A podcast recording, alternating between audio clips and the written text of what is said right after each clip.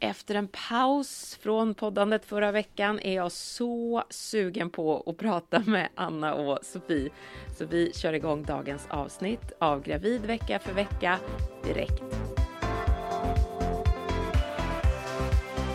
Hej Anna och Sofie, hur mår ni? Hallå Hej Karin. Karin. Jo då, det är, vi, är, vi är uppe tidigt idag och poddar. Eller tidigt. Ja, ja. Man får liksom mm. rossla ur ja. morgonrosslet ur halsen. Jag kände också det. Lite så. An, jo, men det är bra. Ja, men det är bra. Ja, ja, ja. men vad skönt. Mm. Alltså vad grymma, grymt avsnitt ni gjorde förra veckan och vad intressant det är med förlossningsrädsla ur liksom ert erfarna perspektiv tycker jag. Ah, tycker du det? Ja, men vad bra. Vad kul, vad kul. Var det någonting du liksom reflekterade över så, Karin? Nej, men bara så här att, att liksom ni kan fördjupa det på något sätt och liksom man förstår att man inte är ensam. Um, mm. Och att det, det, är många som liksom har rädslor och tankar och funderingar inför mm. en förlossning liksom. Mm. Att, att, eh, och att det finns hjälp att få. Det tycker väl jag är, var viktigt liksom. Ja. Att, man, eh, att, att det här är någonting som liksom är prioriterat i vården att hjälpa kvinnor som är förlossningsrädsla, att man inte bara lämnas vind för våg, så länge man vågar berätta om att man känner så. Om man håller mm. tyst så är det inte så lätt, men, men om man liksom berättar och, och och man värderas på den där liksom skalan av, av förlossningsrädsla och hamnar högt upp, liksom, att man kan fångas upp då. Mm. Det tycker ja, jag är bra. Det, Jätteviktigt. Och sen att det finns ett, vård, ett vårdprogram liksom som man följer, det är också viktigt ja. att veta. Ja, ja, ja men verkligen. Mm. Och, och jag tänker att, att idag så, så jag menar, för, förra avsnittet var ju om min så här, kaosförlossning som jag kallar den. Mm. mm. Och mm. efter det så fick ju jag sekundär förlossningsrädsla. Ja, precis. Ja, eh, men jag blev ju ändå gravid igen tre månader efter den förlossningen. Mm. Och så ganska snabbt liksom efter den första förlossningen så stod jag ju inför en ny väntande förlossning. Mm. Och då fick ju jag hjälp av de här mekanismerna som ni pratade om i förra avsnittet. Mm. Så jag hamnade ju liksom mitt i den där liksom. Jag fångades ju upp direkt på inskrivningssamtalet i stort sett eh, på MVC. Eh, när, när man skulle gradera då, hur rädd är du på en skala från, jag kommer inte ihåg om det var 1 till 5 eller 1 till 10. Eh, men, eh, men då fick jag ju ange där och då, och då liksom hon, hon, ja, min, min barnmorska där, hon förstod ju direkt liksom, okej, okay, den här, den här, den här kvinnan är rädd liksom. Mm. Um, och då såg ju hon till att liksom genom hela graviditeten så fick jag ett enormt stöd. Ryan Reynolds här från Mint Mobile. Med priset på nästan allt som går upp under inflationen, trodde vi att vi skulle bring våra priser down. So to help us, we brought in a reverse auctioneer, which is apparently a thing. Mint Mobile unlimited premium wireless. Ready to get 30, 30, bit to get 30, bit to get 20, 20, 20, bit to get 20, 20, bit to get 15, 15, 15, 15 just 15 bucks a month. So, Give it a try at mintmobile.com/switch. slash $45 up front for 3 months plus taxes and fees. Promo rate for new customers for limited time. Unlimited more than 40 gigabytes per month slows. Full terms at mintmobile.com. Many of us have those stubborn pounds that seem impossible to lose, no matter how good we eat or how hard we work out. My solution is PlushCare. PlushCare is a leading telehealth provider with doctors who are there for you day and night to partner with you in your weight loss journey. They can prescribe FDA-approved weight loss medications like Wagovi and Zepbound for those who qualify. Plus, they accept most insurance plans. To get started, visit plushcare.com slash weight loss. That's plushcare.com slash weight loss.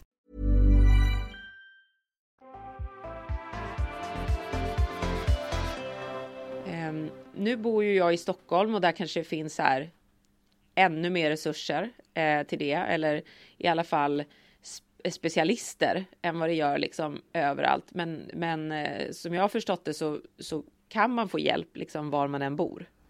Ja, ja men alltså Aurora, Aurora-verksamhet finns ju på mm. alltså, de flesta, jag skulle nog kanske säga nästan alla, i alla fall att man har som man kan remittera till, till det. Mm. Mm. Mm. Och ibland heter det Freja, alltså det, eller ibland heter det Victoria. Det, de heter lite olika de här mottagningarna, så det behöver inte ja. just vara Aurora. Så. Mm. Nej, nej, för jag tror inte jag heller liksom just Aurora-uttrycket. Jag tror inte det var det som liksom sades till mig heller så här, utan jag fick gå till till ett stort sjukhus liksom. Um, och där, där fanns det en, barnmor uh, en terapeut som både var terapeut och barnmorska. Mm. Um, som jag pratade med. Mm. Um, ja, och det här ser ju jätteolika ut. En del är ju specialiserade ännu mer. En del är barnmorskor och har gått liksom en utbildning i det här med, med samtal, men en del är till och med KBT utbildade och har liksom en jättegedigen mm. fin utbildning tillsammans med att vara barnmorska. Så en del är ju verkligen ja. Eh, proffs på detta med Ja. Men det var det hon var, hon mm. var liksom både och. Ja, ja superbra.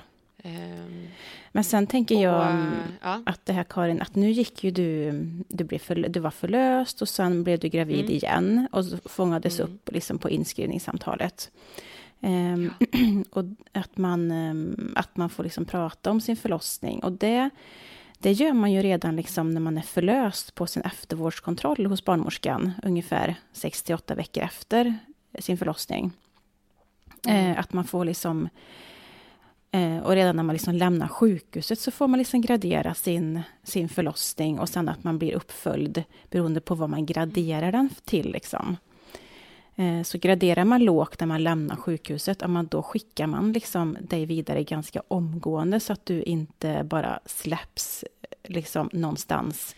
Men vet du ehm, vad, alltså mm. där fångades jag faktiskt inte upp. Nej. För att som jag, som jag berättade där i, i kaosavsnittet så, så kom det ju liksom en, en förlossningsläkare och frågade om jag ville anmäla liksom hur förlossningen hade gått till och hanteringen av mig. Och jag var så här, nej, herregud, nej, allt har gått så bra. Alltså jag var liksom så chockad. Jag var typ fortfarande i lite chock och sen liksom första barnet och alltihopa. Så jag, jag om man, om man skulle rota fram mina sådana graderingar av min förlossning, jag lovar att jag satte inte att den var för hemsk. Alltså jag, jag tror att jag, jag bara liksom i någon slags så chock bara fort, bara sådär, bebisen lever, jag lever, mm. nu, nu kör det, vi liksom. Och det är ju just därför man liksom gör de här graderingarna, dels direkt i anslutning till mm. förlossning, mm. eh, eller ja, i alla fall två dagar efter, och sen som Anna sa, ute på mödravården. För då har man kanske hunnit landa lite grann ja. på efterkontrollen. Ja, i mitt fall hade jag tyvärr inte gjort det då, för att jag hade sådana himla problem med amningen eh, och var jätte, jätteledsen och stressad över det. Och sen hade jag Eh, väldigt ont efter kejsarsnittet. Det, det var verkligen liksom, jag kunde ju inte gå långt efter med, med liksom, alltså jag, jag kunde ju stappla mig fram, men jag kunde inte gå ut och gå på en promenad med barnet liksom i vagn. Eh, och hade väldigt ont. Så jag var, ja det var liksom för tidigt för mig. Jag tror att andra landar, det kanske är vanligt att man landar lite snabbare efter sin förlossning än vad jag gjorde. För mig var det liksom, ja, det tog ett tag. Och du att, tänker även på eh, efterkontrollen där? Liksom, ja, men precis. Det var för tidigt för mig för att, för att kunna ja. säga liksom objektivt någonting om, ja. min, om min förlossning. Ja. Liksom. Eh, men däremot så eftersom jag blev gravid igen då så blev det ju ett, liksom ett inskrivningssamtal där eh, i vecka fem kanske och då hade det ju gått, då hade det ju gått fyra månader. Eh, och det, då var jag liksom, då hade jag hunnit landa. då var jag redo eh, att liksom förstå att jag inte mådde så bra. När jag och Sofie pratade förra veckan, um, ja. kände du liksom igen dig i det vi beskrev? Var det någonting som kändes konstigt eller var det något som du reagerade på? Nej, alltså jag kände liksom att jag, jag har ju ingått i den här vårdplanen liksom. Mm. Um, och, och, fått det stödet som, som man ska, att man har följt det ganska punkt till pricka. Eh, och sen framåt slutet så fick jag lite extra stöd för att ju närmare vi kom till förlossningen desto mer liksom panik hade jag ja. över, över vad som skulle ske. Så att eh, då eh, det var liksom så, det var så fantastiskt. Alltså jag är så fruktansvärt tacksam för alla de här kvinnorna som hjälpte mig. Mm. Det, det, var liksom så här, jag kan bli rörd liksom att så här, för att jag skulle få genomgå och, och utföra en, en bra förlossning så fick jag sånt enormt stöd. Mm. Eh, så att jag är jättetacksam liksom. För, för när, när det började närma sig, då fick jag till och med, då ordnade den här eh, psykologen och barnmorskan på sjukhuset att jag skulle få en rundvandring på, på BB. För att jag skulle mm. kunna liksom bara gå där och känna hur det kändes mm. och höra ljuden från en avdelning liksom. Mm. Så. Och sen fick jag också träffa eh, vilket känns lite konstigt nu när jag säger det. Varför skulle jag få göra det? Men, men det var väl för att hon jobbade och inte var ledig då och det kanske var semester för andra och så. Men jag fick träffa chefsläkaren liksom på BB på SÖS. Mm -hmm. BB, Som... menar du förlossningen nu? Jag tänker ja. att vi bara liksom, eh, mm. så att eh, folk, alla våra lyssnare här nu, många mm. säger BB till förlossningen. Mm. Men det är förlossningen du menar? Ja. Du var och, och liksom besökte? Ja.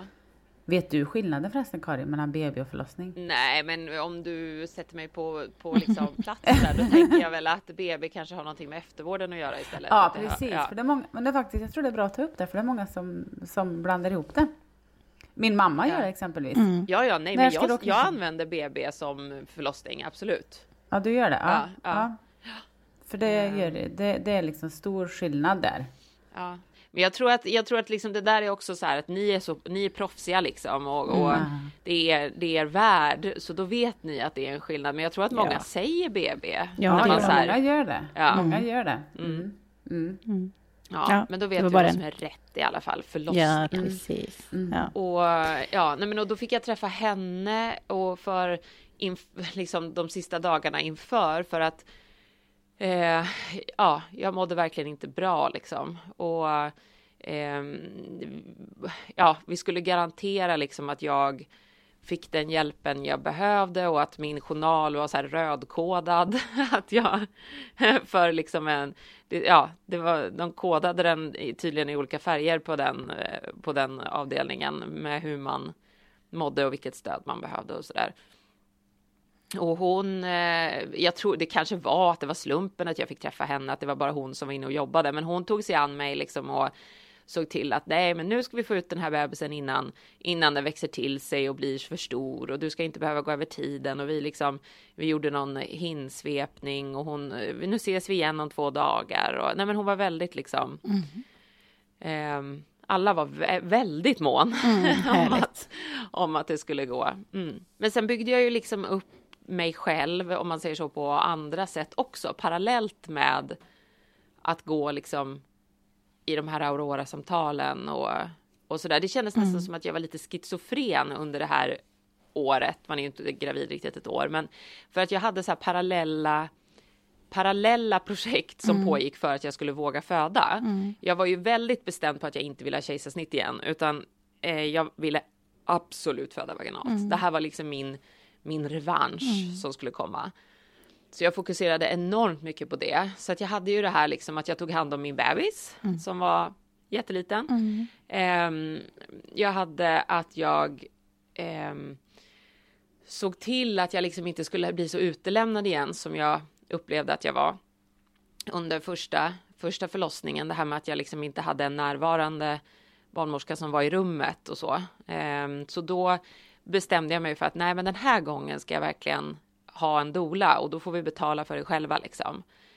Så då, mm, då hittade jag, googlade jag fram liksom en supererfaren dola som heter Ann Petrén som jobbar här i Stockholm som, som har liksom jobbat sedan 70-talet med hemfödslar och, och sjukhusfödslar och hon, hon assisterar liksom även eh, kejsarsnitt som dola och hon gör liksom allt så det finns inte den här liksom Ehm, du måste föda helt naturligt och utan, utan, ehm, utan smärtstillande för att jag ska hjälpa dig. Alltså jag, jag kan ha någon så här fördom mot så här, i, ibland att det kan vara så här att allting ska, liksom, du ska föda hemma utan smärtlindring och så, ska, och så har du massa dolor runt omkring dig och är så här helig.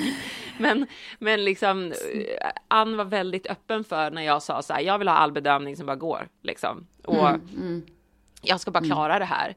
Eh, och hon, hon, hade liksom inga fördomar eller någonting. Hon var extremt öppen och, och fin och så.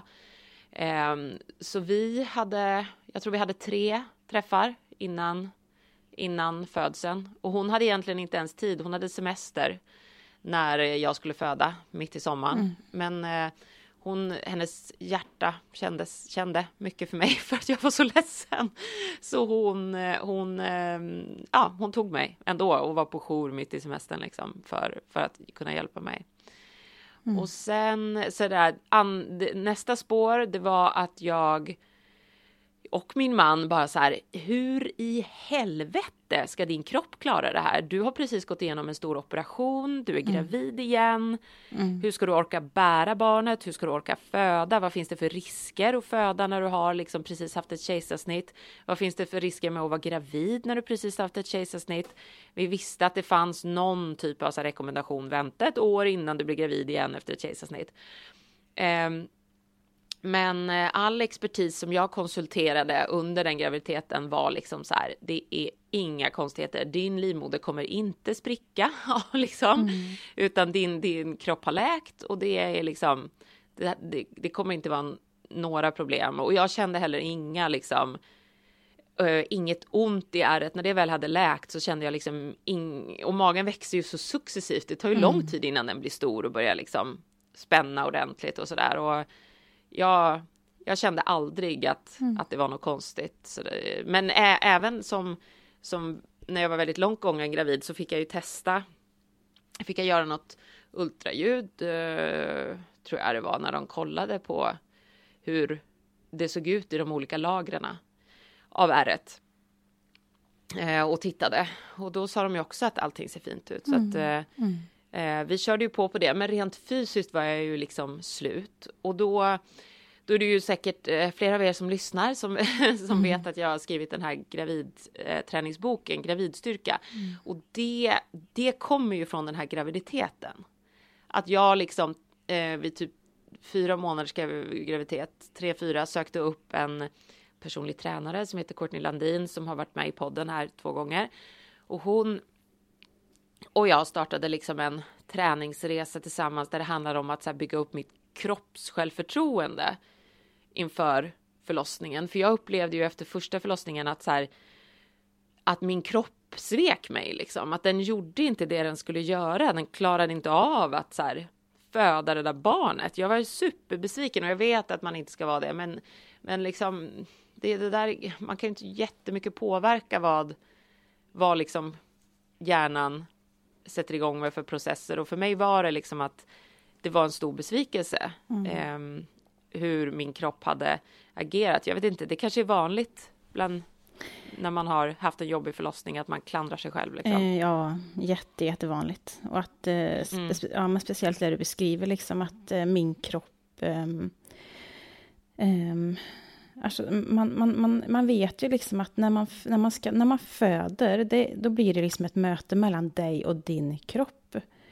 Um, mm. Och det är någonting som du aldrig har upplevt förut. Um, så att Nej. heller kan du inte veta vilka krav du ska ha på din kropp, men du vet att din kropp kan den största delen av just födandet. Men, um, så det är därför många reagerar så här efteråt, som du också har gjort Karin, att min kropp svek mig eller mm. Min kropp lyssnade inte, eller jag lyssnade inte på min kropp, eller jag kunde inte mm. tyda deras, eller min kropps reaktioner. Och det är väldigt så här att man utgår ifrån sin kropp, vilket också är jättebra faktiskt.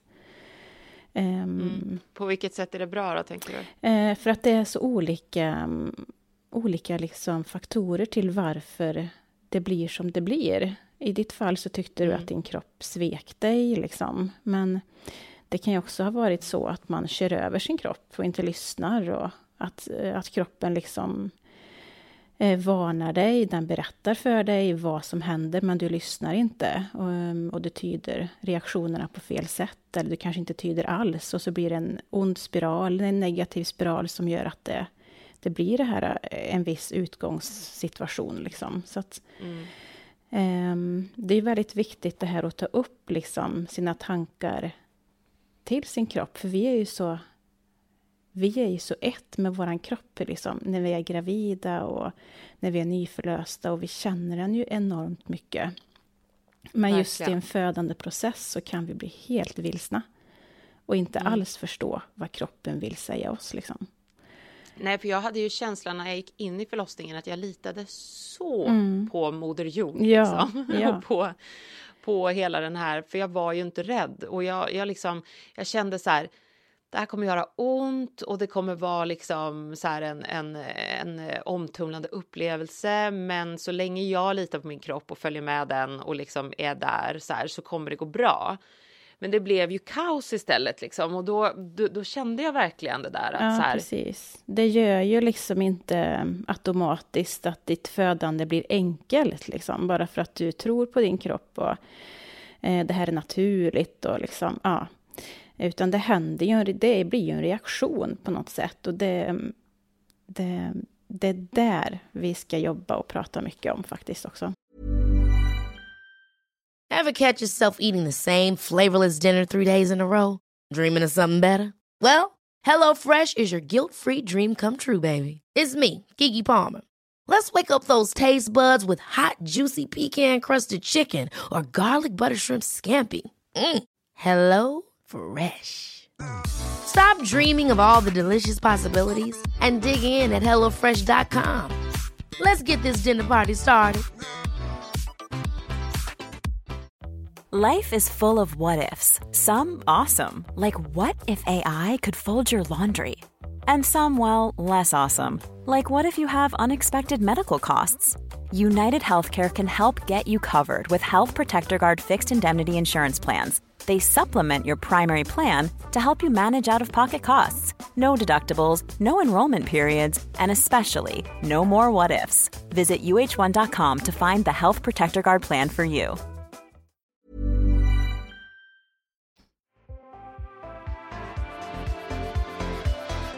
Tänker jag på din första förlossning, Karin. Mm, mm. Uh, ur ett perspektiv utifrån. Du går in i förlossningen, du har ingen rädsla med dig.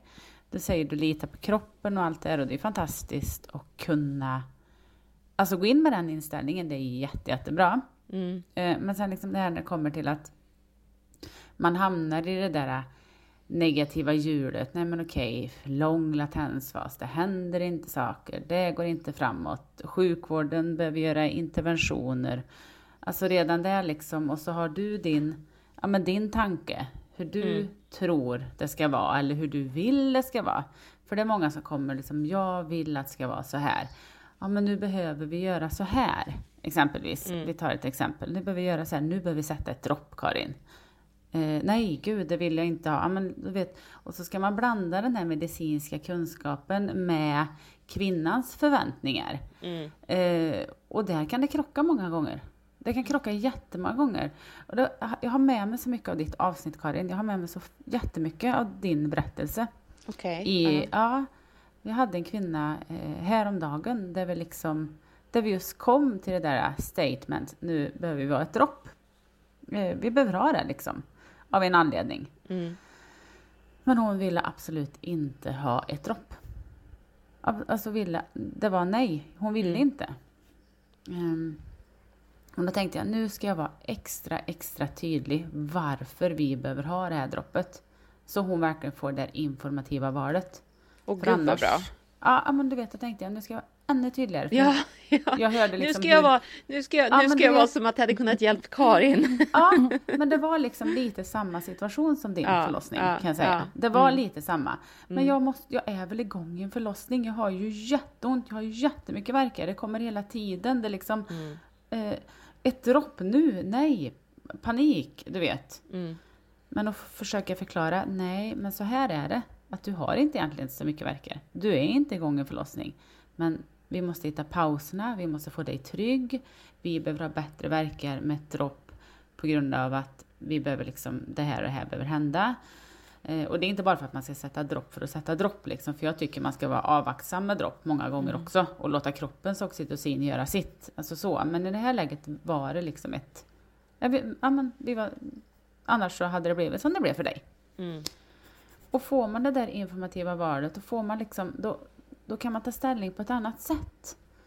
Och, och det är ju, hon ångrar sig ju. Vi tog det här droppet.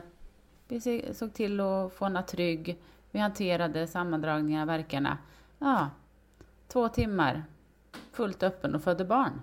Åh, oh, vad fantastiskt. Alltså, ja, liksom det här, man måste blanda den medicinska kunskapen, att ni litar på oss och vi måste lita på er, eran känsla. Alltså blanda det där till någon riktigt bra kompott liksom.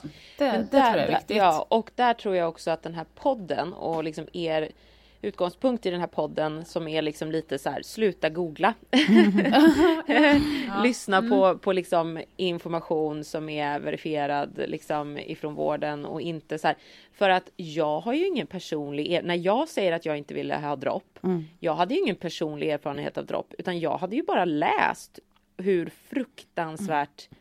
dåligt det var med dropp. Mm. Och, att när, och att det är bara någonting som alla barnmorskor vill sätta in för att, för att, sjuk, för att vården inte funkar och, och liksom kroppens naturliga processer slås ut av hur det är på en förlossningsavdelning för det är så stressigt. Och, och då sätter man in eh, dropp istället och då liksom förstörs alla processer i kroppen som pågår eh, naturliga och då eh, slutar det med sugklocka och eh, kejsarsnitt. Alltså det var ju det. Så när jag fick höra vi ska sätta in dropp på dig då tänker ju jag bara mm. Eh, det kommer gå åt helvete, tänker jag då, för att det är mm. det jag har läst liksom. Och då är jag ändå så här journalist som är van vid att att eh, vara källkritisk och, och leta liksom information från både både liksom ja men 1177 och andra typer av liksom så här trovärdiga källor och läsa eh, personers egna erfarenheter. Men när man är gravid så är det som att man är eh, jag var liksom lite mer av en svamp. Alltså det var som att jag mm. sög åt mig lite för mycket av liksom mm. de här personliga anekdoterna om, om dropperfarenhet ja. liksom. Ja, Sen är det ju så att vissa mer... har dåliga erfarenheter av dropperfarenhet ja, absolut. också. Men ja. kanske lite mer på, på fel sätt var du. Och det är ju så liksom att um, Alltså rädslan ökar ju trots allt liksom säkerheten och eh, att kvinnor liksom i allmänhet är mer förberedda, de är mer pålästa, de ställer liksom högre krav på vården än tidigare. Men, men någonstans liksom i allt det här, det här är liksom teknologi, det här um, ja, situationen liksom att det här, vi är väldigt utbildade och mm. kan mycket kunskap liksom, så um, har vi liksom tappat bort det här grundläggande uh, någonstans liksom. Um, att eh, vi tror att mycket av en förlossning handlar om medicin och, eh, och det gör den ju till stor del för att en förlossning ska kunna gå framåt och för att vi ibland ska, ska, ska kunna förlösa en kvinna. Men någonstans så måste mm. vi också ha basen, alltså det grundläggande, den viktiga basfaktan, hur kvinnan mm. och vad som händer i kroppen när man föder. Så mm. Men det är ju många som du säger, Karin, man googlar, man letar fakta, man spånar på liksom, eh, tidigare förlösta kvinnor som har sagt liksom att man använd inte dropp, liksom, eller säger de det så neka, neka. Och, eh, det är jättevanligt. Men, um, vet, du jag, mm. vet du vad jag känner nu? Jag vill ha ett helt avsnitt sen med mm. alla olika interventioner som kan hända. Mm. Ah, alltså alla olika så här, mm. bedövningsmedel man kan mm. få, mm. allting liksom vad det finns för olika smärtstillande, alltså allt möjligt sådär. Det skulle vara så himla intressant att höra så här, ert perspektiv på så här, ja men om man får en podendusblockad som inte är så poppis längre men som jag bevisligen hade. Vad, vad innebär det? Vilka fördelar har det? Vilka liksom komplikationer kan det ge? Vore inte det kul? Absolut. Jättekul. Ja, Jättebra. bra. Gör vi ett sånt avsnitt framöver. Ja. Och en pudendus, Karin, en pudendus, mm. den växer. Mm. Den är jättebra. Den används jättemycket. Mm. Jaha! Ja. Mm. För jag älskade det. Ja, den är fantastisk. Mm. mm. Nej men vad kul! Ja. Så det, det, det, för det var min mammas tips. Jaha. Ja. Sådär. Ta, för det var tydligen stort på 80-talet. Ja, precis, um, precis. Jag vet ju att det här med dropp är en, en rätt så känslig fråga. Just det där du googlar och när man läser och man läser liksom på olika forum, Barnmorska, Aktuellt och Intressant och lite sådär. Vi har ju olika forum. Och det, jag, jag personligen, nu pratar jag personligen, kan tycka att ja, vi sätter för mycket oxytocindropp ute i förlossningsvården. Mm. Det gör vi. Jag tror att jag läste någonstans att eh, ja, men alltså, vid minst 50% av alla förlossningar så är det ett oxytocindropp. Um, Och där man säger att det är en verksvaghet. Och det där diskuteras också jättemycket om just verksvaghet. Men det får vi ta i ett annat avsnitt där vi diskuterar kring det mm, tycker jag. Mm, ja men verkligen. Men ja, och då... Och det är för att vi går efter något som heter active management. Alltså att vi går efter någonting. Och det här är en, en, en tabell eller tidsaxel som man tog fram redan på 90-talet. Och det jobbar man efter fortfarande. Att man liksom typ ska öppna sig en centimeter i timmen. Och går det långsammare så sätter man det där droppet. Lite, mm. lite, lite det finns fortfarande kvar. Eh, och jag tänker så här att som vi har pratat på förut, kroppens egna oxytocin, det tas ju upp cerebralt, alltså i hjärnan. Det är din upplevelse, din upplevelse av trygghet. För oxytocinet ger både liksom att det sätter igång verkarna. Liksom. Det är verkstimulerande samtidigt som det är smärtlindrande och vårt trygghet må bra-hormon. Så. Eh, och då, då är det liksom, och sen så man kan vara upp och gå, röra på sig, ändra ställningar, få den där tryggheten. Alltså jag tycker ibland att man, man liksom kan försöka lite till med det innan man liksom drar på det här droppet så. Och det här vet jag att eh, WHO exempelvis förespråkar jättemycket att man att låt kvinnan vara rörlig, gå omkring istället, använda olika ställningar och att det kanske liksom är lite mer effektivt än just oxytocindroppet där och då. Mm. Men då är, det, då är det förutsättning att vi har en förlossning som, som man kan göra så att vi inte har några andra faktorer som gör att nej, men den här kvinnan behöver liksom få föda sitt barn i relativt snar tid här. Vi behöver ja. på något sätt. Alltså, det är så mycket pusselbitar som måste gå ihop för att för att det ska bli bra. Mm. Så, så det är så svårt att säga när man står utifrån, när man inte har varit där just i den situationen, där och då. Ja, det finns massor att prata om ja. kring det här. Ja, men liksom. det blir bra. Det, gör, ja. det kommer vi att göra, känner jag. Ja. ja. Men eh, om vi ska backa bandet lite till min ja. förberedelse under min sekundära eh, förlossningsrädsla. Så eh, var jag inne på det där att eh, jag började träna och det var ju en superstor del av min eh, liksom då uppbyggnad för att våga lita på kroppen igen. Att känna, ta bort det där liksom att eh, den svek mig och gjorde inte som jag som som den skulle liksom. Eh, och då, då var det så himla fint eh, att hitta någon som liksom tog det på allvar. Alltså den här tränaren då Courtney, hon, hon gick liksom in för det fullt. Hon, vi hade liksom förlossningsförberedande mental träning liksom som var bland, ihopkopplat med det fysiska och det handlade mycket om att så här, Eh, stärka min kropp så att jag skulle orka och klara och hon var så här, ja men att förbereda sig inför förlossning är som att förbereda sig inför ett maraton och jag liksom kickade igång på det där. Jag gillade det. Det blev liksom så tydligt för samtidigt som jag hade panik och satt och grät hos liksom terapeuten och bara så här eh, hur ska jag få ut det här barnet? Jag förstår inte ens hur det ska gå. Liksom. Samtidigt så var jag så här kick-ass. Jane på gymmet som var superfokuserad och, och liksom bara blev starkare och starkare. Och det, det var så skönt att få lov att vara båda de två Mm. två grejerna. Den superfokuserade som bara så här, min kropp ska vara redo. Mm. Och den sårbara, ledsna som var så här, min hjärna är inte redo. liksom, hur ska jag klara det här eh, att visualisera att jag, att jag ska klara av att föda ut ett barn liksom. Mm.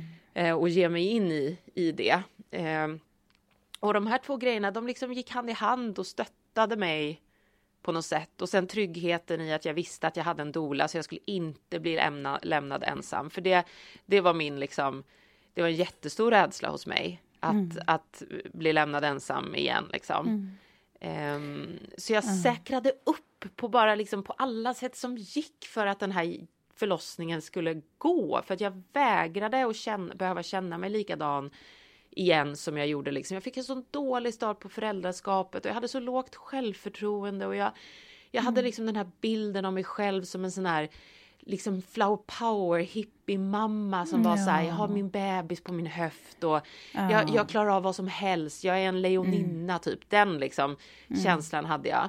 Och så mm. gick det inte att föda och det gick inte att amma och liksom mm. jag, jag var typ lite rädd. Jag höll mig inne mycket och jag mm. ville inte liksom utsätta mig och bebisen för så här främmande situationer och jag var mm. inte den som liksom tog bebisen i en sjal och gick ut och käkade middag eller ja men ni vet, alltså jag, jag, Förstår. Ja. jag var liksom, jag var skadeskjuten liksom. Ja. Och, och då blev det så, eh, ja, då blev det så viktigt för mig att se till att nästa förlossning inte skulle bli samma sak och vi ska inte dra min förlossningshistoria nu, men jag måste ju bara säga innan vi liksom avrundar det här samtalet att jag fick ju min revanschförlossning.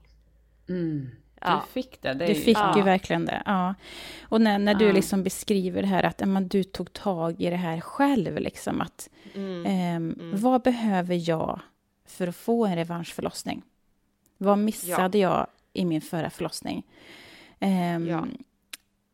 Och det, på något sätt så är det ju också så här... Um, det är ju såklart tråkigt, eller tråkigt, men att man ska behöva liksom leta svaren själv. Man ska, ska man behöva ha en dola med sig? Ska man behöva liksom lägga ner massa timmar hos en PT för att liksom... Men någonstans är det ju också ett sätt för dig att liksom som kvinna, liksom, man går i terapi, men det här var ju också din terapi. Liksom. Mm, mm, för att mm. förbereda dig för någonting som du ska ut, som din kropp ska utföra. Liksom. Det är ju din kropp det handlar om. Um, och när jag läste din bok, eran bok, eh, så kände jag ju bara att herregud, den här kvinnan måste jag bara prata med. Liksom. Um, så här, um, så att jag, jag förstår ju dig till fullo. Liksom. Um, man ja. vill ju liksom skapa alla, man vill ju ge liksom kroppen verktygen för att fixa det här. Liksom. Oavsett vad det ja. är man ska utföra för någonting. Är det ett maraton, liksom? är det en förlossning, är det liksom någonting annat så vill man ju vara så förberedd som möjligt. Men den här vägen ser ju jätteolika ut. Ja, um, och samtidigt alltså, så vill ju inte jag påstå att man måste mm. förbereda sig lika mycket som jag är. Så alla liksom alla liksom första gångs föderskor som lyssnar på oss nu, att de inte tror att så här, oh, man måste gå till en PT och man måste, man måste gå i terapisamtal och förbereda sig på det där sättet, utan det funkar ju verkligen att föda utan förberedelser också. Men för mig var det här liksom det som behövdes för att jag skulle kunna föda tryggt och eh, må bra. Eller ja, det gjorde jag ju inte inför förlossningen, men jag lyckades ju föda så jag mådde ju bra efteråt liksom. Eh, men bara det att det är ju inte det som krävs, liksom minimum, att man gör alla de här parallella spåren. Bara så att man liksom kan känna sig trygg med det också. Sen vet ju vi att eh, alltså vi skulle ju jättegärna vilja ha möjligheten att alla förstföderskor får en profylaxkurs i Föd utan rädsla till exempel, att man får de här verktygen med en eh, med liksom att stärka kvinnokroppen i graviditeten, stärka den efter förlossningen för att liksom minska komplikationer när man blir äldre och minska liksom belastningen på sjukvården och så vidare. Det är ju sådana verktyg som behövs, liksom. men där ligger vi ju så långt bak tyvärr. Um, mm. Men vi vet ju, och vi mm. skulle så gärna vilja att alla hade en Courtney. Liksom, att alla mm. hade en, en, en profylaxkurs i bagaget. Liksom. Så att, um, mm. Men det där är lite lustigt, så här, när kunskap har liksom funnits men försvunnit. Jag vet att jag letade igenom så här, eh, en gammal mapp som mamma hade med samlat mina så här, papper från BB och från tiden hon var gravid och tiden efter och sådär. Och då hade ju de fått en träningsbroschyr med jättebra övningar. Så att det verkar ju som på 80-talet så var det här superutbrett att man absolut skulle träna.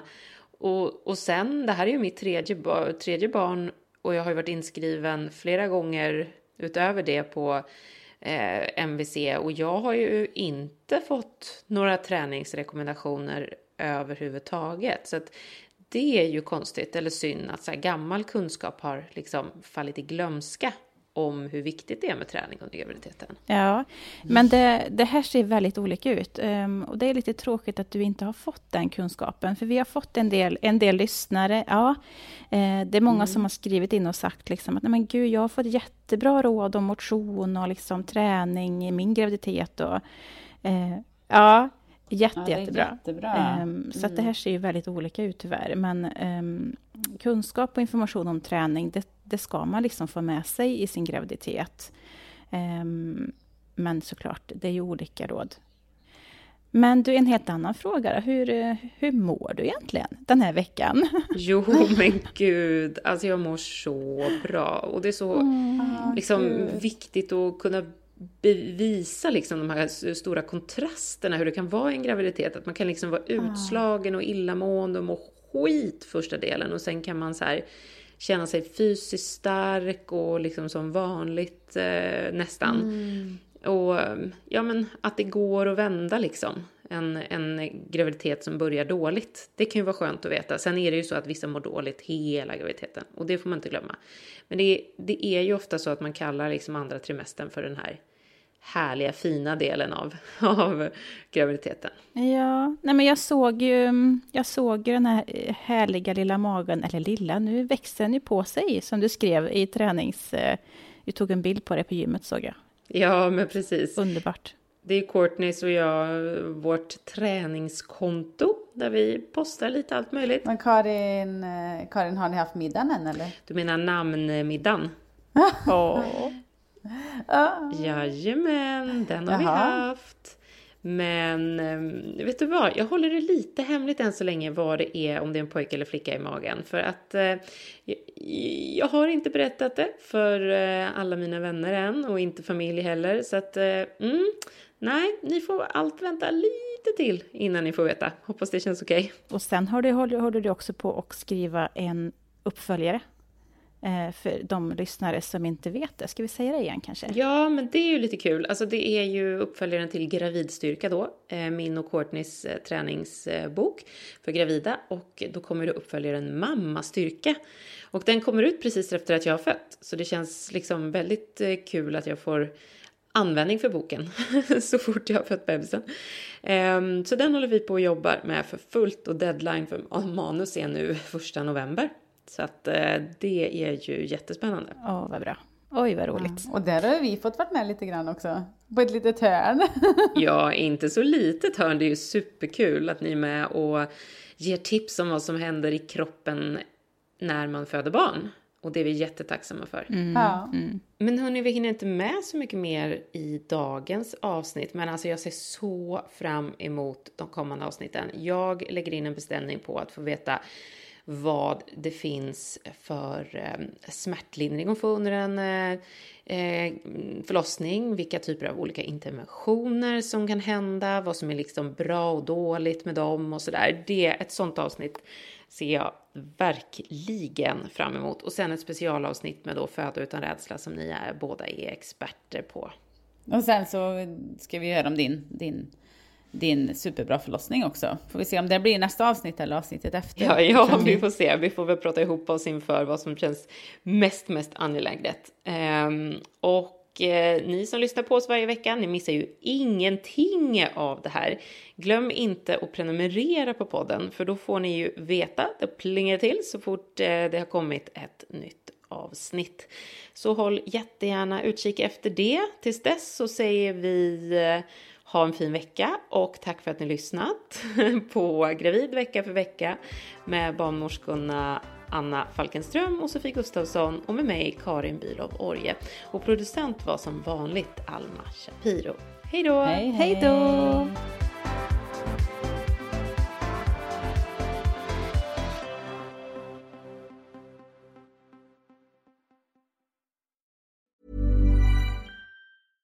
Ever catch yourself eating the same flavorless dinner three days in a row?